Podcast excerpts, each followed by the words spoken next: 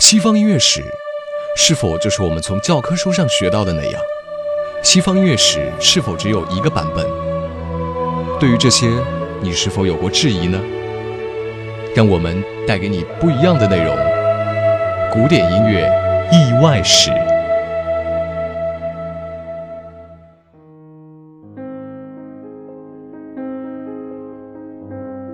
古典音乐意外史。各位听众朋友们，大家好，欢迎收听知乐古典音乐，我是查理晨。本期节目，我们将继续为您分享古典音乐意外史系列节目中的钢琴与流派。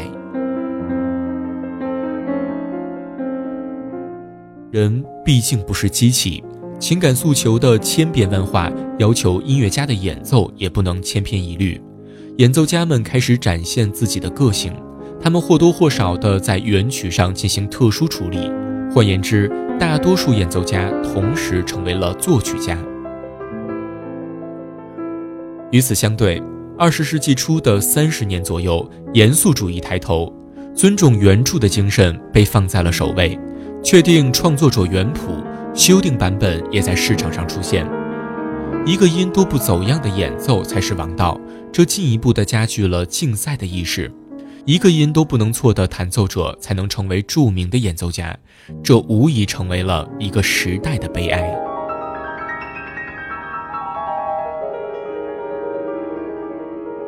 在二十世纪前夜，掌握主导权的还是那些把控西方音乐史的德国流派，他们继承了布索尼等人开拓的德国钢琴音乐神圣的衣钵。打造出以巴赫、贝多芬、勃拉姆斯所谓“三 B” 为中心的钢琴音乐的信徒，把他们当作圣经，通过彻底的研究，将他们的音乐不分青红皂白地捧到高处。这帮人不论是谁，都是名家，他们的技艺是不能被出售的，钢琴曲全部被当作音乐来进行运作。在这些音乐信徒眼中，焦点永远在所谓美与崇高的帕尔纳斯的钢琴家中，那里挤满了像前面提到的布索尼的学生佩特利、巨匠许纳贝尔、巴克豪斯、肯、费雪、阿劳、塞尔金等人。其中当然有比赛的霸主，他们像是约定好一般，把音乐放在首位，把钢琴藏在身后。不过，如今似乎再也没有人这么做了，因为他们的年龄和国籍不同，所以没有比他们更一边倒的倾向于德国音乐了。季雪金、哈斯基尔以及年纪轻轻就去世的里帕蒂，华丽而热情地弹奏着德国浪漫派音乐的科尔托等人都留下了录音，现在已经有唱片发布了。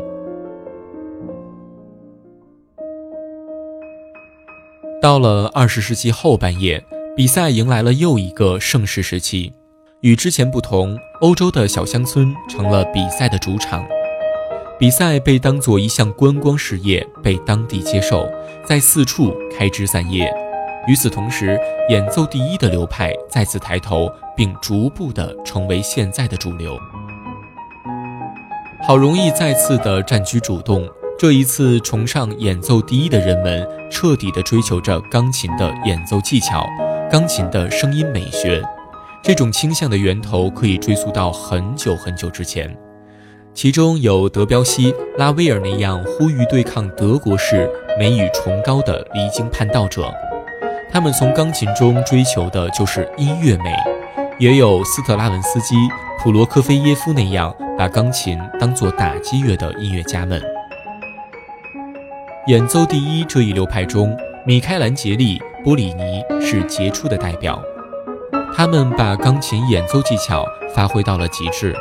他们在阅读曲谱时还进行音量、音色的变化，还有加速、减速的处理。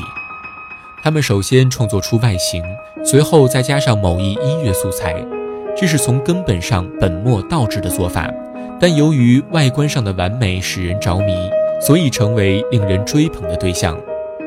波利尼弹奏的贝多芬后期的奏鸣曲，就是典型的演奏第一的做法。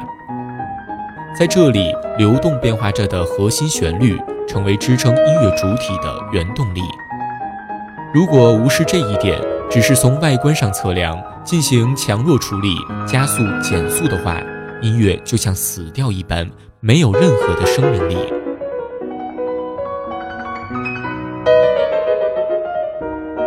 在如此这般三十年河东、三十年河西的音乐历史潮流中，究竟有没有俄国流派呢？如果你把霍洛维茨、李希特、阿什肯纳奇排除的话，答案就变得异常简单。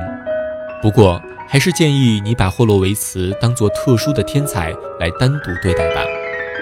他天性单纯，喜欢做令别人高兴的事情，所以服务精神十足的他拼命地弹奏着表演性的钢琴。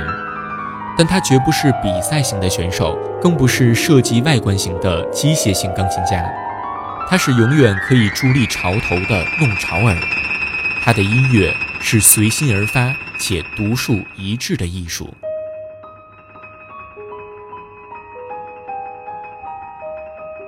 好了，以上就是我们今天为您分享的关于钢琴与流派。我是翟立晨，感谢您的收听，我们下期节目再见。